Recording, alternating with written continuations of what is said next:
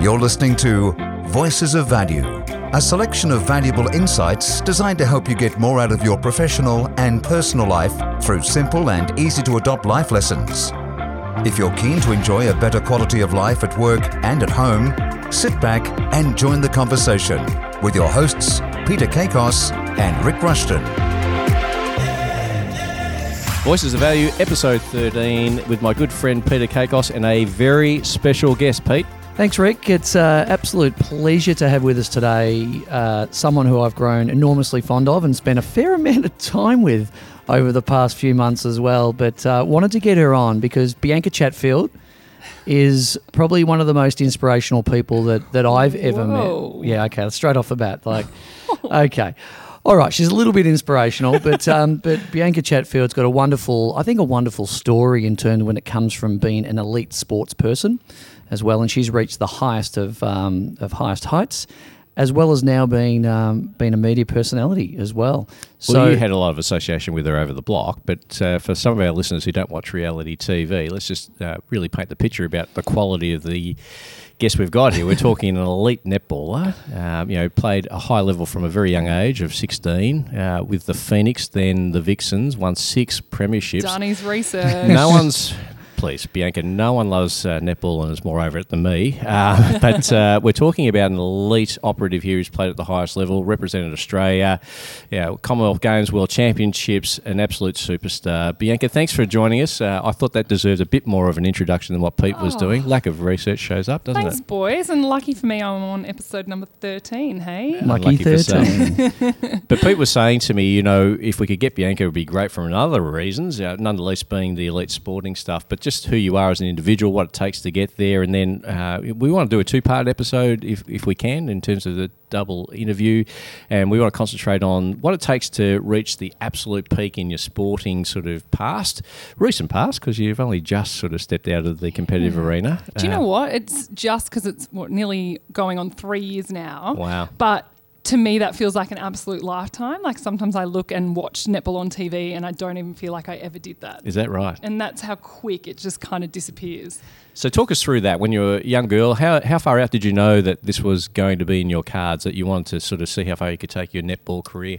Do you know, I was never one of those dreamers. So I have an older sister, Nat, and she played a lot of netball. I Yep. Played every sport. I loved gymnastics. I loved horse riding. I did everything. And my family were just always about getting outside and being active. So I would watch my older sister play netball and I'd watch sit on the sidelines and just get very bored and annoyed that, you know, she'd get all this attention for playing sport and um, I just remember her being a real emotional person when it came to the game. She was a shooter. She would get upset if she didn't, you know, if she missed too many goals that game. And I used to just be a quiet spectator on the side. And I used to watch how she would cope and how she'd react to situations. And I just think, why, why does she do that? And why is she like that? And I remember distinctly one day her saying, I just want to play for Australia one day. And me thinking, really? Like, and yeah, how hard's that going to be? Like, as if you want to do that. Um, and so then it just kind of like, it really grew inside me this competitive spirit that I didn't realize I had. But when I watched her play, I started to get it. And then when I jumped on court myself, I started to, it really just fired me up. And I thought, the one place that I actually feel the most confident within myself and being someone who was so tall as a young girl, you always, you know, stand out from the crowd. And it's something that you can get, you know, quite low self esteem about mm. being so tall. Yet when I was out there, whether it was playing basketball or netball, I had all this confidence and it just made me feel great. And I loved the competitiveness and I loved, uh, I guess, having my- a sister who was two years older than me almost create my pathway because Yes. I would just follow her. So, you know, she'd make a state team and I'd be like, right, okay, that's my next goal is to make a state team. And even though, you know, now we're a lot older and our careers are done, Nat never made the Australian team, and I was that annoying little sister that just kind of stepped over the top of her and then eventually played for Australia. But I think out of all of that, the thing that helped me the most was that I could de emotionalize situations, that I didn't.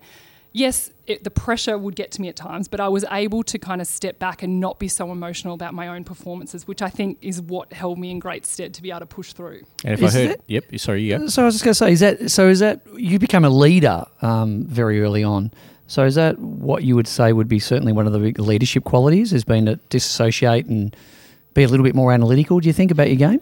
Yeah, and, and not so much about your game. It's about, um, I guess, knowing other people. And, and, and I have a real interest, and I know you do too, like being around people and learning from people. And especially, I think, females in this current landscape that we're in, um, you can't be what you can't see, right? So in netball, I had these great leaders who would show me how to do things, and I learnt so much from them, and I could see the value in what they brought to the table. And, and again, it came back to how it made me feel. So I had one, you know, captain of the Australian team at one stage wasn't a great people person and she made me feel pretty average when I was a part of that team and she made me feel like I didn't belong there.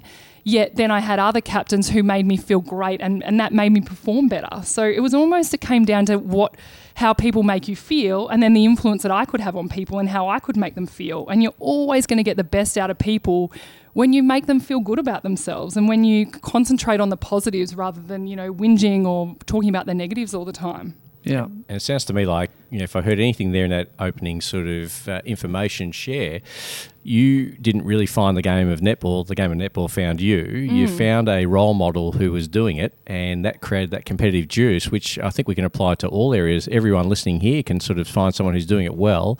Uh, but in that sort of progress through of finding it, seeing it, believing it, understanding it, then you found your place where you just felt like you belonged. Yeah. And I'm like you. I, f- I feel I stand out in the crowd when um, you know, I'm looking at how lack of tall, lack of height I have. Both of um, you, little yeah. Rick and little Pete. There we go. I think we're going to get cats there made is. up. Am I allowed to say that? Is yeah, that, yeah. Is we, thought it, we thought it'd take five minutes to get in there, but it got in there in the first few, which is pretty cool. But what I'm really um, sort of hoping our listeners are getting out of that, Bianca, is that you know sometimes you don't have to have the clear pathway. Sometimes mm. it's not even knowing the path. It's just sometimes being aware of knowing when you belong on the path, and therefore then finding out the best way you can progress your way through. Which it sounds like you did from a pretty young age, and then using your sister as a role model that helps dramatically. Yeah. I think I think having a role model is, is what we always talk about, isn't it? As, as massively important to what Absolutely. you do. Yep. But I think in this life now we have so much choice in terms of who we want to follow. These um, mm. these Instagrammers and uh, great point. You know, and then who who actually do we want to emulate? Who do we want to follow? And you gravitate towards those people that I guess share the right sort of values. I think that's why you and I have become pretty close bees because I, I just emulate and love your values that, that, that you hold so strong and so dear to. I'm amazed at the, the maturity that you showed from such a very early, a very young mm. age and very early on. Where do you think that stemmed from? Because it's a little unusual. Well, yeah, and I think we've skipped over so much. Like I had, I don't want to I don't want people to think that it was just an easy pathway or that I instantly had this great attitude about it all. Like I didn't, and I learned it along the way. But I think it's being open to the learning of it all and being okay with if you do make a mistake, it doesn't, you don't become riddled with fear about what you do next, that you actually go, okay, just accept it. I've got to move forward. How can I move forward? Um, comes down to that whole problem solving approach. And, and I think when I flip it around and talk about the block experience, that was one thing that I didn't realize I had in me so much was to face a problem, try and figure out how to get through it, and then just move, move on. Whereas the block is a TV show based on drama, and we couldn't give them that drama because we were too problem solving about every little issue that came yeah. our way. Um, so I just think I, I just learned to be open minded to probably the whole learning experience. And if I didn't know how to get through something or I was in a really bad place and I was struggling, it was about surrounding myself with those, whether they were role models or just people with an infectious personality that made you feel better about yourself, is kind of like drawing, being drawn to them. Yeah.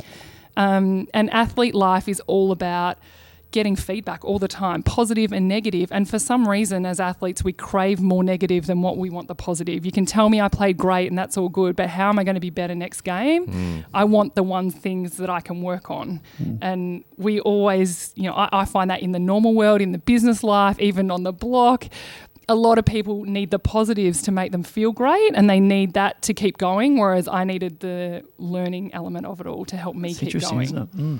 And sometimes we talk about the opportunity and the difficulty, and the greatest growth comes from the difficulty and someone having the straight talk with you to say, hey, we value you, you're an important part of our team. When you do this, it's great. When you do that, maybe that's the area we need you to fix up, and maybe yeah. that's the area we need you to clean up, and maybe that's the area we think if you could do that, we all improve because that's the better version of you, Bianca, and that'll be the better version of us. And I think what I heard early doors was the leaders you really valued were the ones who gave you that sort of feedback. Definitely. My first ever coach, so for Melbourne Phoenix, was a lady called Joyce Brown, Yep. who's, you know, an absolute great person, a legend You're still of the close game. with Joyce, yeah? Yeah, I'm still really close with Iconic. Joyce. But she was the one person that was very honest with me. And I she was my coach, so you know I couldn't do anything but listen to her. Hmm. But she kind of kept proving to me that those consistent behaviours that you need and, and the performance that you need will get you through in the end. But I had to confront them. I had to, you know, understand when I wasn't fit enough, and I had to go and work on that. And she was the one person that I remember getting dropped from the Australian team. And you know, your parents are around you, and yes, they're like, oh, you know, feeling sorry for you, and and you know, tell you that you should be in the team, and that's all nice to make you feel better, but that's not going to help you get back in the team. But Joyce sat me down and she knew me that well that she knew I needed a little bit of like, you know, kind of cuddling and make me sure I'm okay. And then when we get to the point, she then needed to push me on certain things. Was I fit enough? You know, was I the best defender at the time? Should I have been in the team when I looked at it from a different point of view? And it was kind of those moments that I will always remember for her guiding me in that way um, and being concerned enough about me and knowing me enough that she knew how to do it and get the best out of me. Um, and I think we all need someone like that in our lives, no matter what kind of area it is that you might find it. But we all need that person who can be 100% honest with us in the right way. Absolutely, and be open to it as well. Yes. Yeah, because uh, you're quite fortunate to be the right place at the right time. But I- I'd say when you're ready, the teacher appears. Absolutely. And I think Yeah. well and truly in, in, in this sort of um, day and age, we've, we've just got to keep searching for that right person. I keep banging on about that, but it's just so important that if they're not if it's not right, doesn't feel right, then you move on. Mm. Let's find that person where you connect with, where the where the values are aligned. That's that way the thinking and everything goes in sync. Yeah. And that's when we actually get some flow in what we do and we're able to actually achieve far more. And it's okay for that person to change over time too, because you do change in the needs that you have and, and what you're trying to do. And so that expert or the guidance might change. Um, and like Joyce has been a constant in my life, but she's also sometimes, you know, it's not her domain. It's not, you know, she's she's kind of gives me advice, but it's not really her thing, or she doesn't really understand the whole picture. So then you have someone else that's guiding you in that world. So I think it's okay to have different mentors in whatever you're doing. Oh, I think you have many voices, and it's the voices of value, not not wanting to plug our podcast, but it's the value of that person that really makes the lesson far more easier to grasp. Like Yeah. if if Joyce is giving you some feedback, you know you're going to listen because she's someone who's time tested with you, she understands you, she gets you. Let's tell her what she's doing well. Let's Yeah. tell her where we think she can improve, and now let's give her the the link to, to, to go from where she is to where we wanted to get to. That's something that Joy. Um, we shouldn't skip over that. What an amazing teacher she is, let alone her coaching record speaks for itself. But you know, Yeah. what a, what a great um, you know life mentor to have. I think the other thing I heard there quite categorically was was that you know you, you're not going to probably spend too much time on someone's opinion that you don't really value because not not to say they don't have some currency, but it's not something you can get too hung up on because as Pete often talks about, one of my favourite quotes of his this year is "misery likes company." So mm. sometimes negative people find the negative in everything. So it's like review my game. Well, let me tell you all the things you did wrong. Well, thanks. Now I feel uber excited about that. Yeah. Not whereas you know what Joyce is saying. Look, here's where I think you did really well. Here's where I think you could improve. Now here's how we see you making that improvement, and then you go from you know being potentially a chance to do it to actually doing it, getting through the other side. And you're a very kinesthetic person. You sense it, you know it, you feel it. Like you just you'll bake without a recipe, but you'll know it when you see it. You'll know it when you feel it. You'll know it when you're doing it, and when you're in the flow. And so she was allowing you to get into the flow. So talk us through that. Talk us through what uh, what the flow feels like when you're in a game where, irrespective of what the scoreboard's saying, irrespective of who the opponents are, irrespective of how your game's going, you just know you're on. What what, what are the, some of the triggers for you? Um, the one word probably that springs to mind now is just there's this um, weird calmness that comes over the top of you. Like when you're having the best game that you I can remember that I ever played, you've got this weird calmness. And um, is it equanimity? Is that how you say it? I don't know, but it sounds very There's very a, smart. there's a word. Let me just look that up. equanimity. It's the calmness in the chaos. Wow. Right? Sounds really deep, doesn't it? Love it. That- yeah, I know. that's- I thought that's you our love new it. world. I'm That- glad I'm bringing footnote. something to. we're, we're owning that word.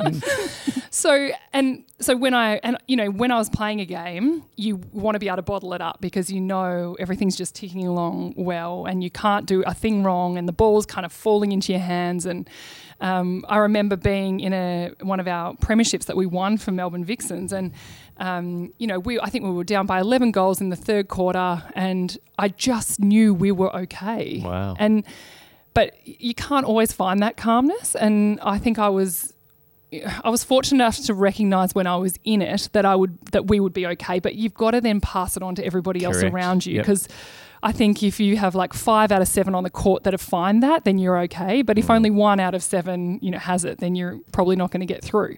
Um, but it's being able to kind of share that moment, and so that's my favorite thing about being a leader in a team was that knew, knowing that and believing that I was under control and I could, you know, play against my opponent, whether I was beating her or not, didn't matter. I would enjoy just making sure everyone else was okay and passing on kind of just the positive vibes. So how did you do that? How, what was your what was your go to to do that when you're playing in a certain part of the court? Yeah. By the way, so it's not like you can get around them all the time. So Mm. No. how, how did you do that? Well, I think it's it's in your body language, it's in what you say, it's in how you react. It's not, you know, not for me being a defender, the umpires are always against us and it's not reacting to that Yeah. because it's the way you behave out there on court that shows signals to everybody else around you. So if I'm abusing the umpire for pulling me up for contact, then I'm then giving permission to every other player on the court to go, oh, well, Bianca did that, so that's okay. And it's such a terrible thing to see happen on, on Yeah. a netball court in any sport when people are abusing the umpire. Sure. Um, I think it's just whenever there is a break and you're coming into a timeout that you're just standing there strong with your shoulders back, just being okay with everything, just smiling simply when you're warming up for a game. So people don't think I'm the one worried about what's about to happen. And whether I am internally, it's like, you know, a duck with their feet underwater and going crazy. Sometimes that's exactly how I feel on the inside. Yeah. But I know there's a value in me on the outside showing this calmness that gets the best out of people. Absolutely sensational. I, I love listening to it. Like you've, you've still got so much passion in terms of it's like you're, the, you're living it again, aren't you? When mm. you when you're talking about it, and you can see and wonderful to hear things like posture and and, and, and those sorts of things of what you're giving off. and even uh, how you say things. Yeah. Like reacting and being really aggressive or really angry about a good or a bad thing, like that again showcases to everybody how you're actually feeling inside. So in sport, it's always about momentum. When you hear it, you see it, you feel it, you just go, "Oh, they've got momentum now." They got how. So it's one of those things. If we knew how to get it when we didn't have it, Yeah. it'd be awesome. Mm-hmm. If we knew what happens when we move out of it to get back into it, it would be awesome. If you had to have a stab, you, you know, has there been a game where it just hasn't been going well, everything you touch is not going great? How have you gone from that back into the flow? Has there been times when you can sort of pinpoint where you might have had a game, might have had a series, might have had uh, a period of form because form's temporary, as we all know. Um, Is there Yeah. times where you, if you're out of form, how do you get back into it? If there's people listening to this particular podcast at the moment who normally run on momentum and they can't find it at the moment, what are some of the things you do and did and still do to this day to get back into the flow?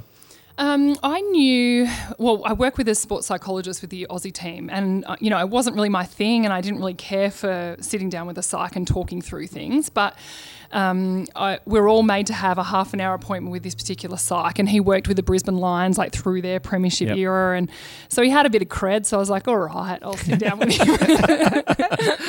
Just a little bit of cred. just a little bit, and his name was Phil Jauncey, and he worked with like the Australian, I think, baseball team. Yeah. Uh, have you heard of him? Yep, absolutely. Yeah. So I sat down with Phil, and he was a bit quirky. He wasn't like your usual psych. So I was kind of right in straight away because I wanted to learn about this character. Um, and he spoke about red flags, and he said everyone, no matter what they're doing, has these red flags that show you that you're not in the right place or that you're not ready to perform and that it's sending your mind into a tiz about what you're worried about. So then we uh, those red flags for me it took a while like took like a whole day i think for me to start identifying them with him.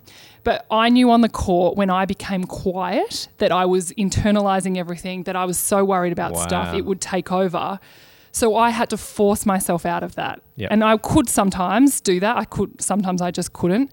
But I knew I had to it was almost like that fake it till you make it. And people hate that saying, but I quite like it when I'm thinking mm. about this because I had to pretend I was confident and talk my way out of it because as a defender, I had to direct the play. So the louder I became, the more I got myself back into the game. Got it. So shift the internal to the external. Yeah. And then that got you back into the groove of back in the game, got your head into the game, and then you could see someone do something, you could reinforce that behaviour, and it got you back onto your game by default. Yeah, and just encouraging somebody else and just being a voice. Even though sometimes those games I was the most exhausted mentally because I had to force it so much, but at least I got my performance back to a place where it was better than what it mm. was. So most e- elite athletes, you know, are, are go-getters, but you're, you're saying if you're a go-giver, that set you up to give you the best chance. If you're giving of yourself to your teammates, that gave you the best chance. Yeah. That's that classic competitive spirit, isn't it? And that competitive edge that enables you to actually lead. That's that that is exactly what you're doing there by every action, every emotion, everything that goes into it. It's so much, not just the words that's coming out of your mouth, mm. but the body language and everything like that. It's really powerful leadership messages that are coming through here. Absolutely. And Pete, we've got the benefit of being right in present with Bianca, but every time she's on a real touch point for her, you see her just light up. She's, she's already bright and bubbly anyway, but I could just see as a teammate, I'd be just almost enthused just by being around her because that's what she radiates. And it's, you know, really quite powerful. When you And see it. another one of my red flags was um, like the negative talk or whinging about something. Yep. And then I became really attuned to when people were whinging about, I don't want to train, I don't want to do this. you know, we could be at com games, ready, just won a gold medal, and someone's whinging about having to wait out the back for half an hour before you get your medals. Like just rubbish like that. Yeah. Mm. That I became quite like if I joined in on that com- conversation, it would take me into this little dark tunnel Yep. of like you know just worrying about stuff I couldn't control. And so, even in life, whether it's work, whatever I'm doing, being around negative people really brings me down, and Yep. I need to remove myself from that situation. well, we don't walk away from them, do, do we, Pete? We run. That's it. We just run away from Yeah. it because we're, we're winning or we're whining. I, I, I don't reckon there's anything more simplistic than that. No, and there's a way to do it. Like, there's definitely a way to have a conversation about something that we're not all happy with. But I think that toxic environment you create by just whinging all the time sucks people in, and it's like this mm. vortex that you can't get out of. So on one side, there's there's this awareness, this acute awareness of, of, of knowing you know what's going on around you and so forth. And the other thing is uh, identifying that you've got choices. You have a choice. You you choose who you spend time with. Yep. You know, and then the people who either, you know, um, zap you and give you that power, Yep. that intense amount of invigoration, or they zap you and they actually literally take your energy away. Yeah. Celestine Prophecy, I think, one of the best books ever. Highlights it, ever. doesn't it? Yeah. It, it really highlights the fact that, that, that we are energy people. And when you walk away from someone, you, you say that, gee, I feel like my energy is really drained and so forth. Hmm. It literally has been. Yeah. It literally has been drained. Hmm. And so, I mean, this is why I think, you know, for the listeners out there, is make sure you're just spending time with people who do absolutely zap you, who invigorate you, mm-hmm. who make you think differently, who challenge you, mm. who want to, you know, help you get to the next sort of level. Because I think, you know, I, always- I love, you know, the quickest way to, to learn something is to teach it. Mm. So I, I love and I really enjoy the teaching side of things. And I know you do too, B, in terms of what you're doing uh, now in terms of your life post netball. But before we, we move on post netball, tell us about a gold medal at the Commonwealth Games. What what's what's that like? Well, I don't want to put a dampener on it, but a, a gold medal at the Commonwealth Games is like the end of like it's it's more relief than joy, mm. if that makes sense. Yeah. Because especially for us, a gold medal, as we'd always come up against New Zealand, and you know we get to a final, go into double overtime, we'd we'd l- usually usually lose in com games, and we'd beat them in world champs. So. For me, that gold medal took 12 or 13 years to actually get. Wow. So, and because I'd been in and out of the team at one stage, got a silver medal, and then finally we got our gold right at the very end, my very last game for Australia. And to be honest, it is a whole lot of relief. Um, but it's that you don't actually remember the game; you remember all the moments with the team and the girls. That's what makes me smile now about it. Yep. Is just the stupid times that we had, whether it was sitting around the village trying to entertain ourselves bef- between games, or um, just afterwards and how we celebrated and the silly little things we did. Like that's the stuff that I love, not so much the actual game. Like I never really go back and watch the games and think, oh, how great were we? because I would rather look at photos of us like you know mucking around being silly before and after. so it's a relief that you took advantage of the opportunity, not that you missed the opportunity. I guess is what I'm hearing. Yeah, and just like yeah, we finally did it. because you because you you know you had that rough time when you got sort of dropped in 2010, I think it was. yeah and then for the di- um, New Delhi Com games. which you must have been gut wrenching, and then you're probably thinking, and it's not like you got straight back in again. You had to really work hard to yeah, get back in. They so really put me under the pump. again, I just want you to see, B, that I've done my research. Uh, you no one have loves done their netball. research. No one loves the netball, Pete, more than me. I've been, I'm all Yeah. over Well, it. you're the number one ticket holder of the Vixens. No, Uh, no, I'm not. Well, The neither am I. mascot? Maybe. I, the, I, I could be the mascot. Thank you, B. Um, but just for those who are listening, you know, what, we've got this great resource here, and we're, we're really enjoying this. But if you want to take some of the ideas that Bianca's been able to live by example, she's got a great book called Game On that she wrote in collaboration with Lee Russell. Game On by Bianca Chatfield and Lee Russell. Supercharge your career and build the life that you want, not the life you think your parents want for you to have, or what your teachers expect for you to have, what your coaches expect I don't think my parents even know what I do now. There like, we go. They've got no idea. They're like, you're too confusing. You do all these Yeah. things. What are you? Can you? Someone who just can't make a decision is what I'm seeing Yeah. there. One minute you're a reality TV star, then a coach, then a, you know you're on the board of the you know, so many things. But a great book, a great resource, and a great opportunity to sort of consistently take on these lessons because this podcast will be a good you know zap as Pete talks about. But if you want to have that sustained learning, you know one of the things I find if someone's elite at what they do, I find out everything about them and, and then try and learn their lessons and their organising principles. And if you heard straight off the bat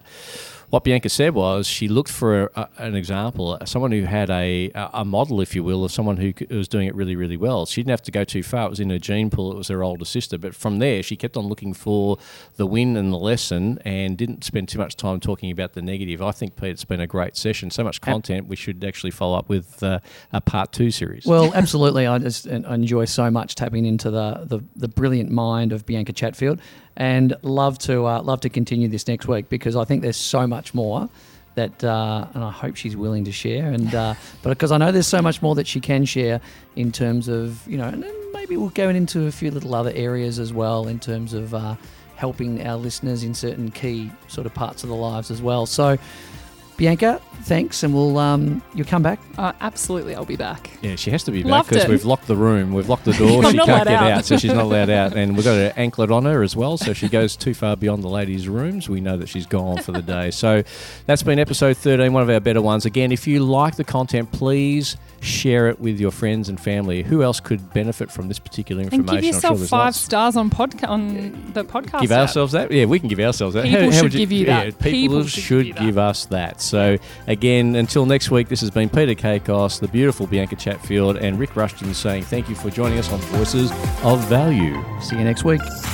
We trust you enjoyed listening to Voices of Value, a shared conversation between Rick Rushton and Peter Kakos. Their views are not necessarily those of the wider world, but they should be. If you're keen to enhance the quality of your life even further in the future, you can subscribe to the show on iTunes, Stitcher, Spotify, or your preferred podcast source. Our website is voicesofvaluepodcast.com, and we welcome both your feedback and ratings on the content we provide. Join the conversation again next week when Peter and Rick continue the search for truth, justice, and the value added way.